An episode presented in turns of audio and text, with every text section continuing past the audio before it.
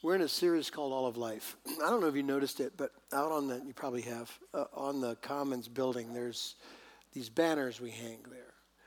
And right on this side, there's a, a large one, and it says, All of life is all for Jesus.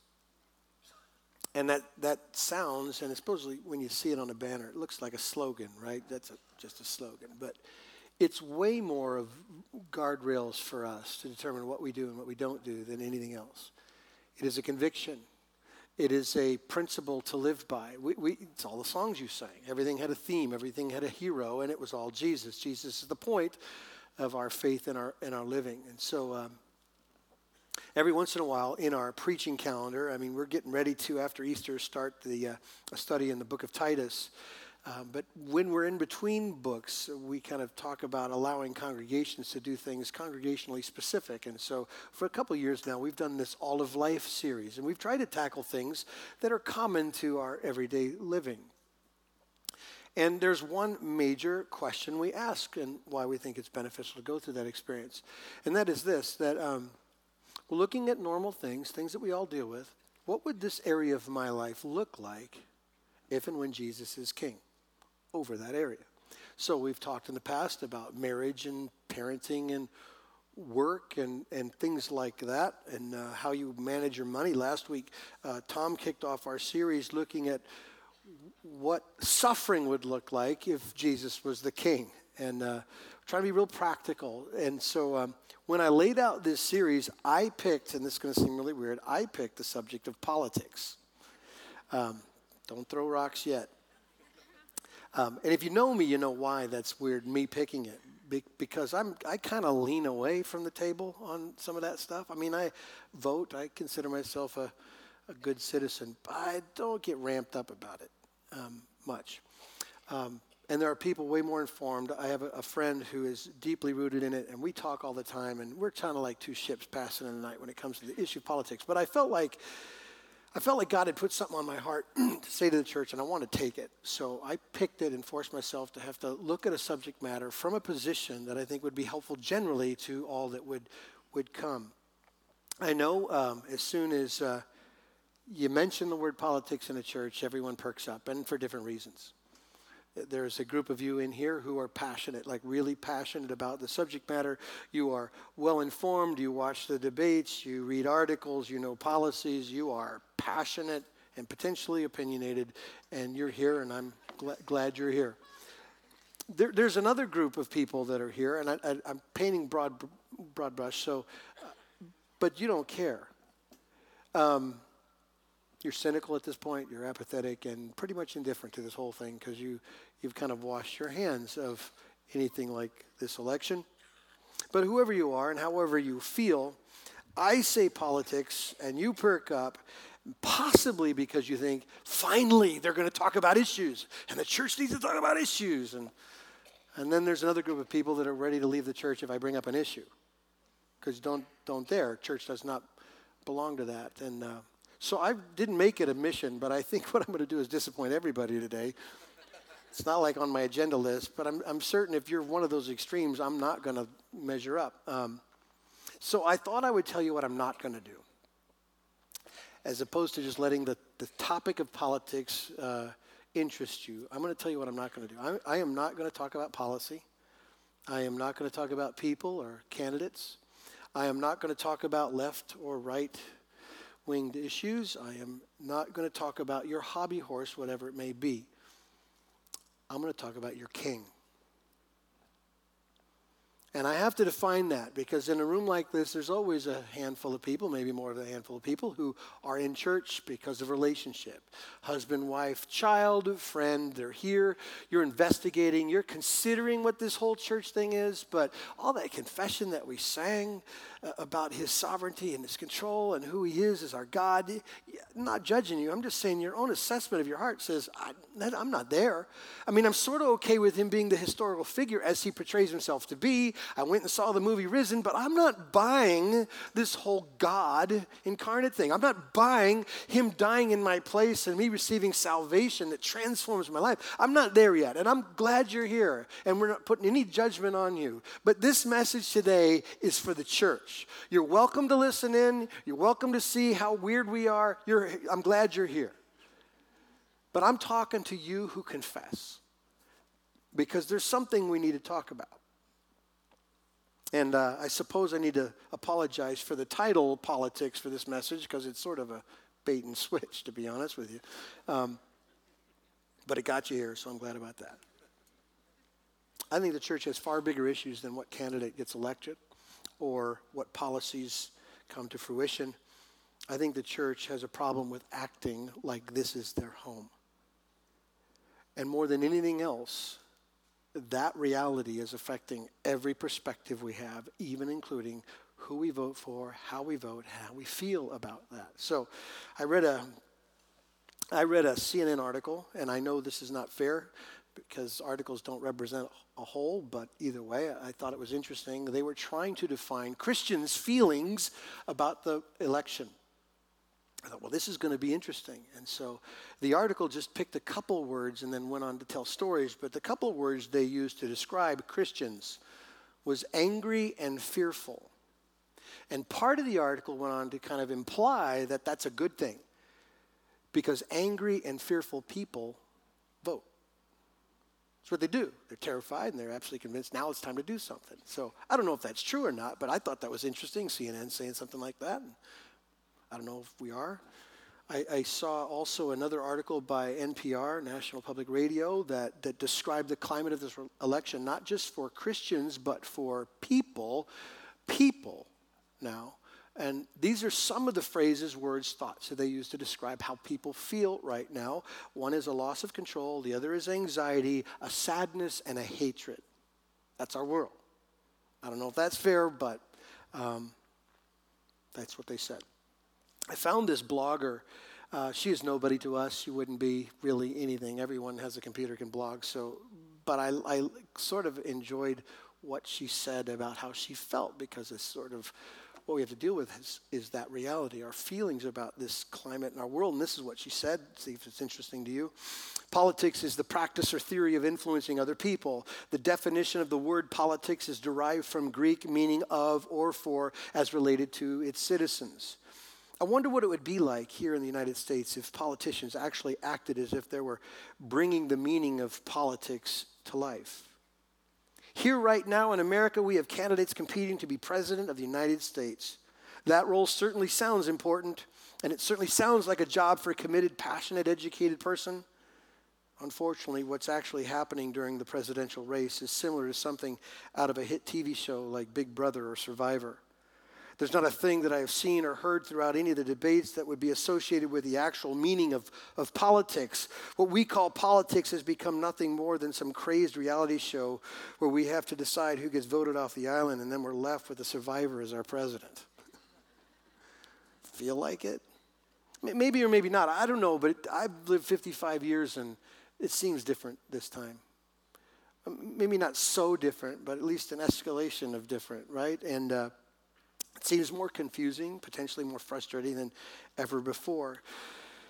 So I don't want to talk about what, what creates it. I simply want to address the church.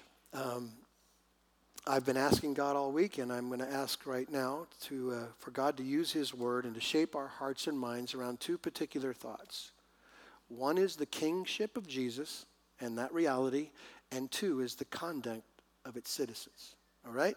So we got Jesus' kingship and we've got our conduct as his citizens. So um, I want to pray and ask for God's intervention on this sermon. So let's pray together.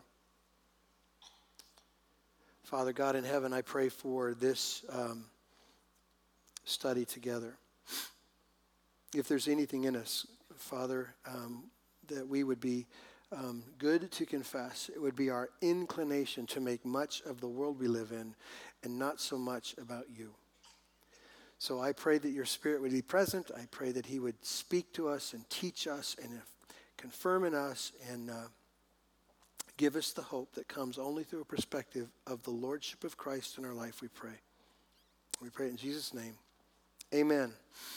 All right, two, two particular sections the kingship of Jesus. I got four particular points. I'm going to do something really kind of different. I'm going to just read a passage and ask you questions. And this, and this time, I want your participation. We don't do this very often, but I'm going to ask what I perceive to be very obvious can't be wrong kind of questions. So jump in. Just, just yell out what you think is the answer.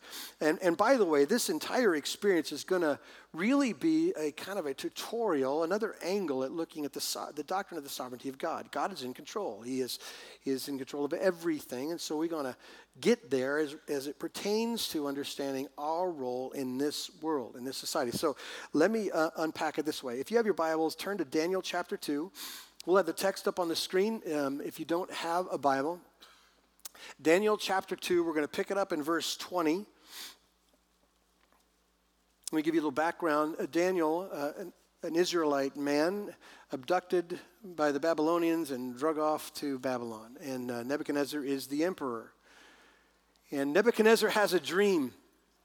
He didn't know what the dream means. It's just an image. It's uh, like a man image, but it's made of clay and bronze and iron and and precious metals, and something rolls out of the hills and destroys it. And he's confused and he's frustrated and he can't sleep. And so he asks for the wise men of the, of the community to interpret the dream, and uh, no one there can. But they heard of this guy named Daniel. Daniel can interpret dreams. And so uh, Daniel shows up. But before he does and shows up before Nebuchadnezzar, he speaks to his comrade, the text tells us, his friends and he speaks some absolute truths about God and what he does in our world. And I think it applies to our, our discussion this morning. Verse 20, Daniel chapter 2. Daniel answered and said, Blessed be the name of God forever and ever, to whom belong wisdom and might. He changes times and seasons. He removes kings and he sets up kings. He gives wisdom to the wise and knowledge to those who have understanding. Now, if you skip over to verse 37, same chapter, Daniel is now in front of King Nebuchadnezzar. And before he starts to unpack this dream, the interpretation of this dream, he says to Nebuchadnezzar some absolute truths about the king, about the emperor, that apply to this reality that God sets up kings. That's what he says, verse 37 You, O king, the king of kings, to whom God, listen, to whom the God of heaven has given the kingdom the power and the might and the glory, and into whose hand he has given, wherever they dwell, the children of man, the beasts of the fields, and the birds of heaven, making you rule over them all. You are the head of gold in this interpretation. So here, here we go. Let's see how this works. Don't be shy. Questions. I think they're fairly obvious. Who sets up kings, governors, emperors, and presidents? Okay. You can do better, but that's the right answer. Way to go. So let me look at the question another from another angle. Does anyone ever get in a position of leading without God's sovereign control? Okay, you guys are great. So here's the first truth you confess that God is setting up kings, no questions asked. Right? And no one is set up apart from his control. I want you to flip in your Bibles to Revelation chapter 1, last book of the Bible. We're going to pick it up in verse 4 and 5. Here is John. He is talking about the future and he's uh, writing to these seven churches. And as he writes this truth to the seven churches, making assessments of where they are spiritually, he kind of introduces huge doctrine about who Christ is. And uh, this is what he says for Revelation, Revelation chapter 1, verses 4 and 5. He says, John, to the seven churches that are in Asia, grace to you and peace from him who is and who was and who is to come and from the seven spirits who are before his throne. Listen very carefully to verse 5. And from Jesus Christ, the faithful witness, the firstborn of the dead, and the ruler of kings on earth. To him who loves us and has freed us from our sins by his blood. So, ready? Here's another question Who is the ruler of all kings on earth? Jesus is, right? So, is there any king any prime minister, any governor, any president that ever was or ever will be um, that Jesus doesn't rule over? No. Okay. So the second truth you just confessed is that Jesus is the ruler of all rulers. He is, as we say, as the scriptures tell us, the King of kings, right? All right, let's go on. 1 Timothy, go back to the left again. 1 Timothy chapter 6.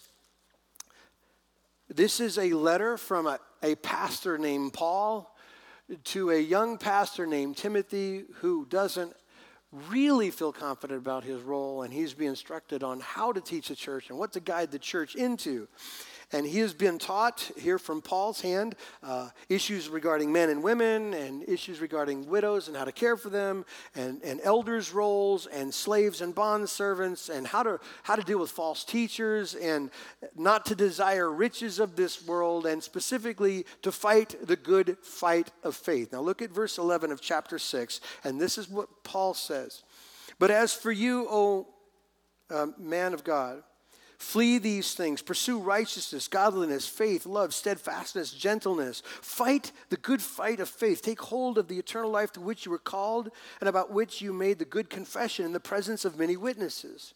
I charge you in the presence of God who gives life to all things, and of Christ Jesus, who is who in his testimony before Pontius Pilate made the good confession to keep the commandment unstained and free from reproach until the appearing of, and you should circle this next word, this personal pronoun, our Lord Jesus Christ, which he will display at proper time.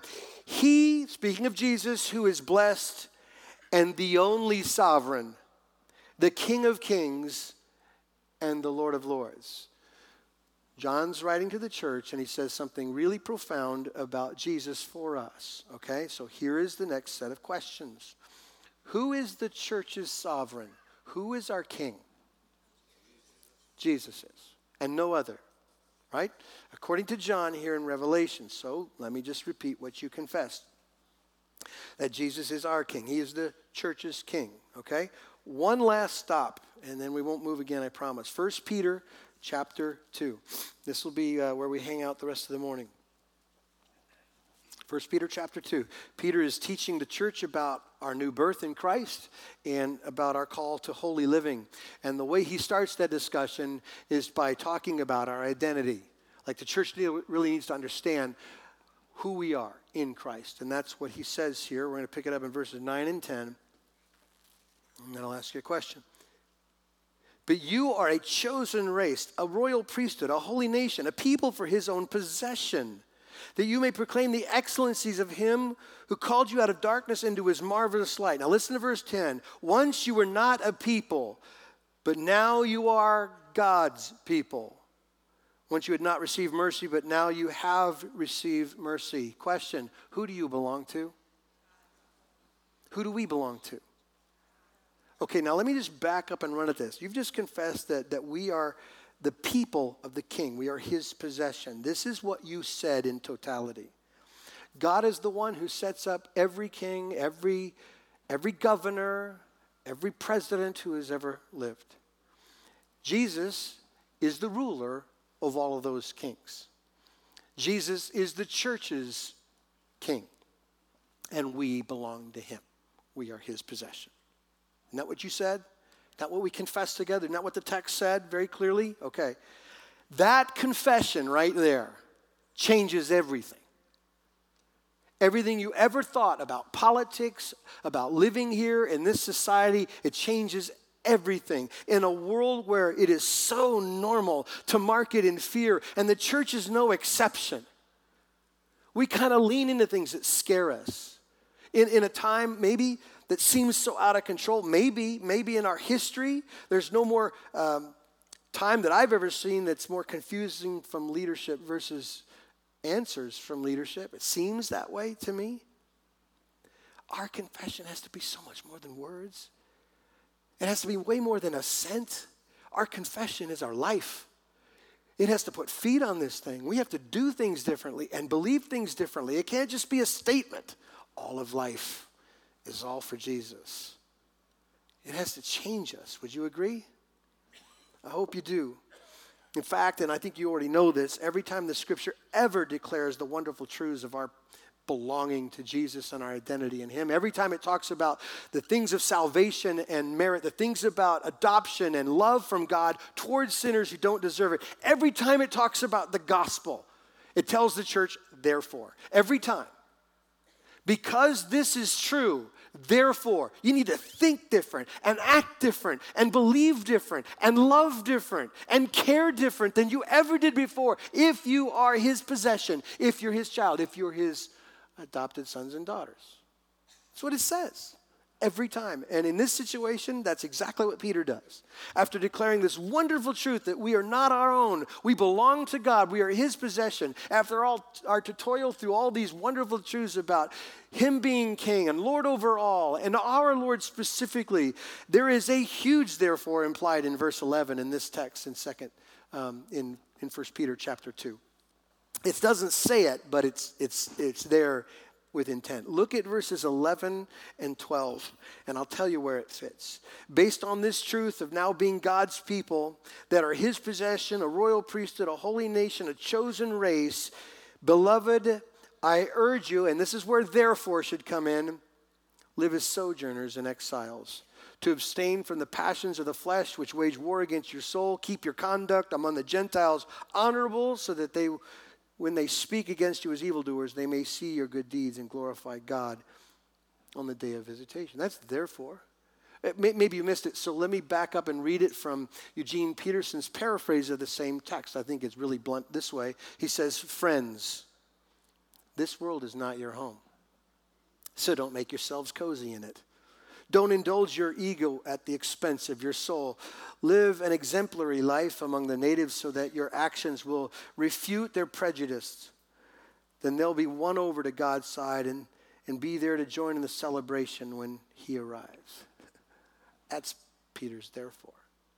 That's what he's intending here. We've, we've said it. God alone sets up kings.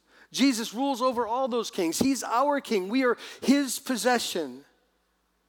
Therefore, church, we have to live like this isn't it. We have to live differently, that this is not our home. Why? Because it's not. It's not on a banner somewhere. It's a reality. It's a truth that Jesus saved us unto himself. And this isn't our home. And that's more real than what you can put your hands on and what you could vote for. We don't belong here. So, I think uh, it would be fair to say we all struggle with this perspective from time to time, our citizenship. I get that. And maybe in an election year, more than any other time, it shows up more frequently. So let me give you a little self test to see if it's kind of creeped in. You ready? And you do this on your own. If when you think about your life, or you think about this election, or our country, or whatever, if your predominant, strongest feelings are fear anxiety, worry, or anger, I'm suggesting there's a possibility that you're living like this is your home. And only you would be able to tell that story. If you really get ramped up, if somebody messes with whatever, if it really overtakes you, if you can't control yourself or your mouth, there's a possibility that you've lost perspective. You lost your compass. You don't know where you belong, right? Okay. Maybe you are asking the question I think you should ask. How? How? Okay. If Peter says, I'm a sojourner in exile, if this is not my home, how do I live then here until someday there? Okay? Here's uh, how simple it's going to be. Peter gives us, I think, eight particular things um, that help us understand the activity of the citizens of heaven. Okay? Here's the first one. He says in verse 11, abstain from the passions of the flesh. How do you go and live like it's real, that you're not a citizen here? You, you abstain from the passions of the flesh. This is what verse 11 says. Beloved, I urge you as sojourners and exiles to abstain from the passions of the flesh which wage war against your soul. There's a better phrase for passions of the flesh because I know what I thought of when I first read that. Well, that's sexual desires, and it does include that. But a better phrase for that, that um, little sentence is, is self gratifying living. So, if there was a phrase that was better to describe the political climate and the reason why people vote, self gratified living might be Pretty good. It's about me. It does include sexual desires and self seeking and wealth and power and pleasure. It's certainly there. And, and Peter says, and by the way, it's a lifelong fight. He talks about these things that wage war. Well, the word wage war is this military term described of an ongoing, never ending conflict. If you're 70 years old, you're supposed to say amen right there because you know, you've lived it. These desires don't just go away at conversion. You get up every day and fight the good fight to keep your perspective that this is not my home. I don't find gratification, self hope here. I'm always pushing against that. Even when I make mistakes, I call it what it is and I leave it, right? Don't we do that? So, church, kind of get ready for this. It's a lifelong war. Here's the second thing he says of how to live like this is not your home attractive conduct. Verse 12. Keep your conduct among the Gentiles honorable, so that when they speak against you as evildoers, they may see your good deeds and glorify God on the day of visitation. The, the word see um, is really helpful to understand it in its broadest terms. It means long term, reflective observation. They, those who are not of the kingdom of God, those who don't understand your Savior or your convictions, they're watching over the length of your life to see if there's anything there. And here's what Peter suggests they should find honorable things, which another way to say honorable things is beautiful and attractive things. They need to look at our life and go, wow, why do you do what you do? And why do you care about the things you care about? And why do you love the people not like you? And why do you give of yourself? And why do you care about this world? And why do you take a small position? Why do you walk humbly? They need to look at that because it doesn't happen anywhere else and say, that's attractive. That's winsome. Peter just simply says, just keep at it. It's a lifelong fight. Just keep at it. The beauty of love and service is attractive, and over time they'll see it and they will give glory to the king. Okay, here's another thing that Peter adds to the discussion of how to live when this isn't our home. It's verses 13 through 15, and it's something we don't like to hear submission to our government. Be subject for the Lord's sake to every human institution, whether it be to the emperor as supreme or to governors as sent by him to punish those who do evil and to praise those who do good. For this is the will of God, that by doing good you should not you, you should put to silence the ignorance of foolish people. The word submit here is also another military word. It just simply means to put yourself under another in rank. I'm going to line up under. And by the way, this is not this version of lining up under. It, it, it is not a grin and bear it version. When Peter talks about lining up under and submission, he's talking about a joyful alignment. A joyful alignment, which is different than how we would typically see this. It means obedience to the laws, it means respect and good deeds. Because after all, Peter says here, God has given them to us to do a job to praise the good doers and punish the evildoers. They have a role to fill in God's economy. And he says, joyfully align under that authority. As believers, we are to be, i.e., good citizens. I don't know if you were here a couple weeks ago when Tyler was kind of finishing up our Judges series. And he quoted from Patrick Miller, who talked about the Ten Commandments from this perspective that the Ten Commandments, in their essence, portray the ethos or the culture of the good neighborhood. You remember this?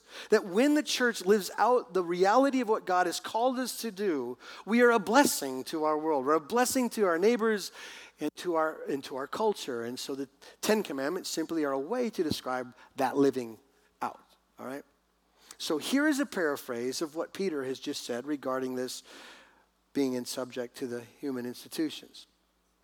The church, with its eyes clearly fixed on Jesus as its king, lives as good citizens by joyfully aligning in obedience and respect and honor and good deeds. That's what Peter says. That's how we live. That's how we live as citizens who don't belong here. So, how does that look? We obey laws. Nothing too grand, I suppose. We buy houses, we build houses. We pray for the welfare of our city. We get involved in our schools and we, we are good employers. We're good employees. We raise good kids and we have a good family and we care for others and and that simple, just living out life with Jesus as King, is a winsome activity for the kingdom citizens. That's what Peter says. Let me add to this. How do we live like this is in our home? Verse 16 use our freedoms to serve God and others. Live as the people who are free, not using your freedom as a cover up for evil, but living as servants of God. Do you know who is the emperor when Peter is writing this idea of submission and service? Nero. I suppose if we picked a caricature of a leader that would be the hardest to follow, maybe Nero would be on the top five. I don't know. Nero, for his kicks and giggles, giggles would dip um, Christians in wax and light his gardens with their bodies. So, my assumption when Peter says, All right, I'm calling up your submission to the emperor, that the church kind of went, Whoa, wait a minute, that seems a little bit far fetched. And so he also understands the inclination of the flesh. And here's what the flesh, apart from the spirit, would do to something like a Nero or another person or president you don't like and you think fails you. Well, he doesn't deserve my respect. He doesn't earn my submission. He has let me down. Right?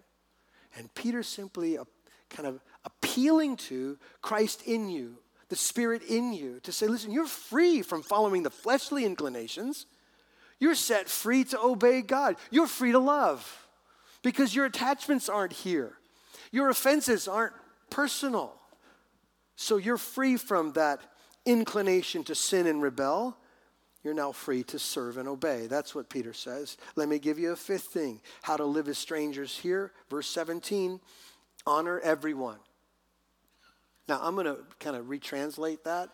I think more specifically and more poignantly, um, it's honor people different than you. Uh, cl- clearly, Peter says everyone, and I, I think it includes everyone, but, but, but I'm just going to state a reality. How many of you have a hard time honoring people who are just like you?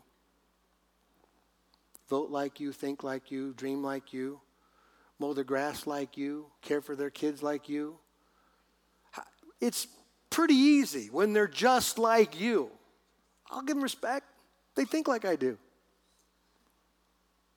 But when they're not like you, when they don't dress like you and they don't see the same issues from the same side of the street as you do, when they don't understand what you understand or care what you care or grew up where you didn't grow up, these people that are strangers to us, Peter says, honor everybody. And the hardest person to honor is the people I'm not certain about. And our world offers a bunch of those, don't they? So honor the people different than you, the stranger. So, let me add another one. How do we live as though we don't belong here? Peter says in verse 17, love the brotherhood. At first glance, this seems a little bit out of place, to be honest. Like we were in a rhythm here, you know, and love seems weird. I think Peter has really just one thought in mind here. If we are really to live as sojourners and exiles, uh, like this really isn't our home. And we are supposed to be a winsome, attractive, beautiful, beautiful depiction of the kingdom and kingdom citizen living. If that's supposed to happen, what do you think happens to that influence when we don't love each other? You know what happens? all the accusations against the church. They're just a bunch of hypocrites. And they look at us and go, why would I why would I come there? Why would I do that? Why would I believe that? You act and live just like I do. You hate each other. I'm not suggesting that magically, that when the kingdom dawns in your heart, there aren't any tensions with people. But the gospel gives us an answer on how to deal with tensions. We see ourselves as sinners, we confess our sins, we are restored to each other with repentance and forgiveness, right? That's the answer. We keep short accounts with each other and we love each other. We care for each other. And that is, by the way, winsome. Love the brothers, love each other. So, isn't that sort of, um, isn't that so, supposed to be the visible testimony that the world can see and they will know that we are Christians by our love? They'll see it. All right. There's two more phrases, but one more thought in the end of verse 17. And I think it's better dealt with backwards, but let me just read what he says here after love the brothers, he says, Fear God, honor the emperor. I think it makes more sense to read it backwards, as if Peter said this honor the emperor, but fear God. Make sense? That's what he means here. In other words, Peter, Peter's trying to draw a line between God and the king. And it really boils down to one particular truth and thought obey God rather than men. Make sense? So if we are ever forbidden to do what God commands or commanded to do what God forbids, who do we obey? That was pretty easy. Who do we obey? There you go. That's all Peter says here. Live with your mindset on the kingdom, here blessing the world. Don't ever get confused about what you're supposed to do. Love and honor, respect, submit, and bless. But if they ever tell you to go against your God, that's it. That's the line. Make sense? Okay. We have seen and talked about and confessed the kingship of Jesus that God is the one who sets up kings, that Jesus is the ruler of all rulers. He's the king of kings. He is the church's king, and we are his possession. We've confessed that out loud. We've gone through this discussion of the conduct of the citizens of the kingdom. We do things like love and abstain from passions and submit to our government, and we live attractive lifestyles, and we care for people different than us. And that list that we just portrayed. But I was praying like crazy to be maybe more observant of us today. So I kind of asked um, God to kind of clarify some thoughts of things I see. Now, I'm not saying they're universal, and I'm not suggesting that they're equal to maybe some particular passage. I think there's truths in them that ring in Scripture. But I thought I would just say it because we're all a family. And uh, my observations of the church are, are pretty broad in how we respond to elections or votes or politics or whatever. So let me try to be practical. And this is for your consideration. And I love the part of, of what the Spirit does. The Spirit's going to preach this. He's going to preach it now, he's going to preach it when you leave. So write these down if you want to consider it later. But I, I want you to consider this don't be selfish. Now, that's a biblical principle, right? D- don't be selfish if I could take the time, and I don't have the time, but if I could take the time and said, let's do this. Let's do an exercise on Jesus. And everyone just throw in a word. Tell me about your Savior. And we would get all over it, right? We'd talk about his love and his mercy. We would talk about his power and his strength. But eventually someone would say, he's a servant. He's a servant. That's what he is. That's what Jesus said in Matthew 20. That the Son of Man did not come to be served, but, right, to, to give his life a ransom for many. Isn't that the truth of the scriptures? So, um, to be a kingdom citizen in its essence means I try to live like the king. I try to replicate the behavior and the demeanor and the passions and the loves and the affections of the, of the king. So here's what I'm saying specifically about this don't just look at your vote as something that's good for you. This is where it gets a little bit confrontational. If all you see uh, for the vote that God has given you in our culture and society is you look at the issues and go, this will make me happy, that'll make me happy, this will make me more money, this will do this, this will do this, and you never consider anybody else, ever. You don't ever consider anything but how it benefits you. I'm, I'm just asking you to look yourself in the spiritual mirror and ask if that's what God wants you to do. I'm not judging it. I'm not, I don't even want to know what you're thinking about. But I think when we replicate the king, in the citizens of the king, if he was a servant who gave his life for many, then something should show up even in something like an election. Agreed? Okay, I knew that would be hard. Anyway, let's go on. Don't be afraid.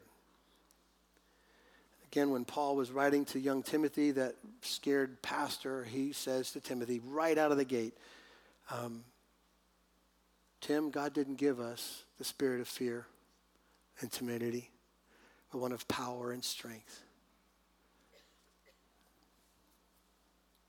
So, if what you're feeling right now in this election is fear, then you got to tell yourself the truth.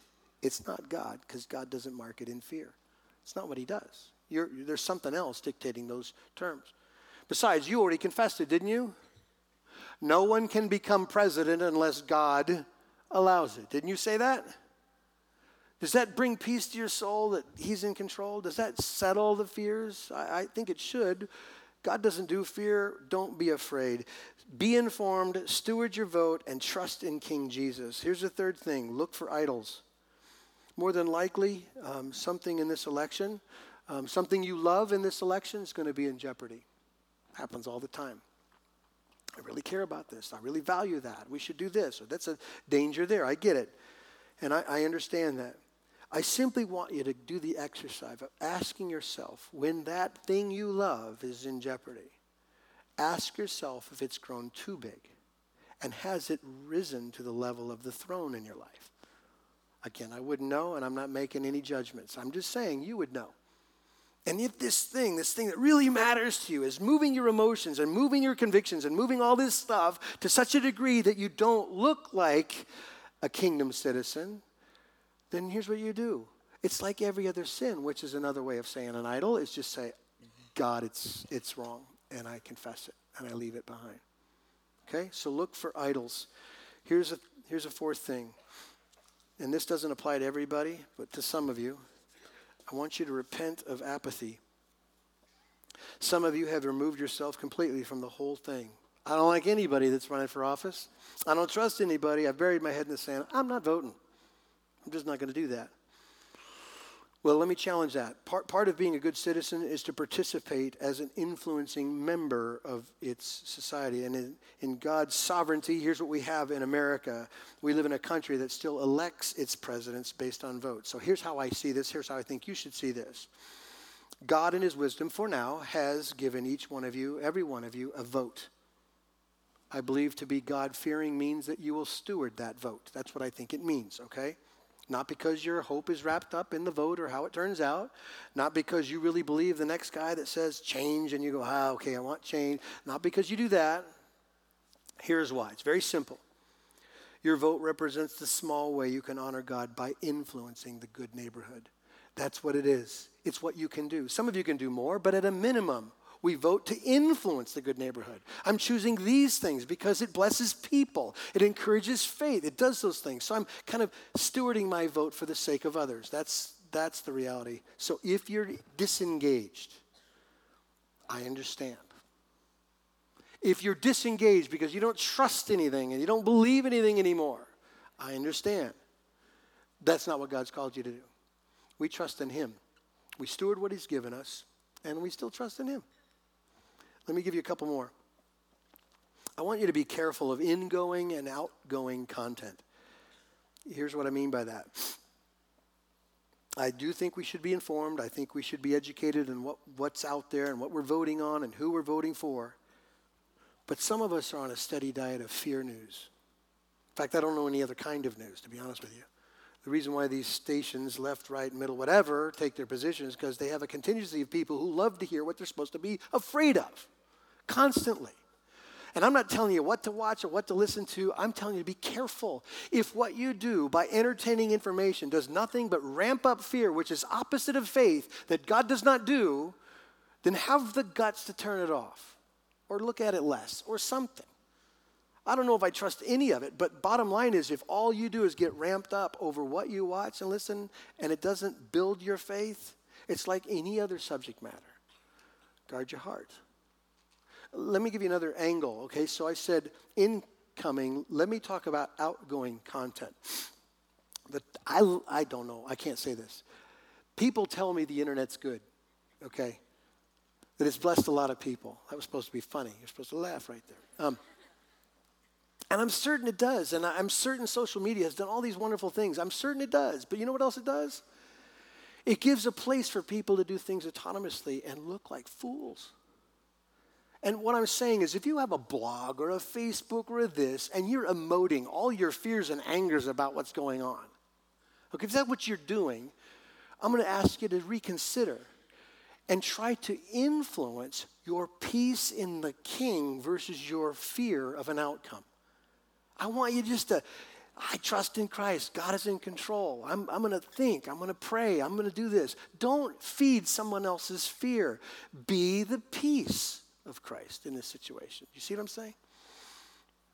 Number six, joy has to be, has to be the demeanor of the church. Remember when James is instructing the church, he talks about trials, difficulty. He says, consider it ultimate joy when you encounter trials of various kinds. This is what Paul, Tom talks about last week.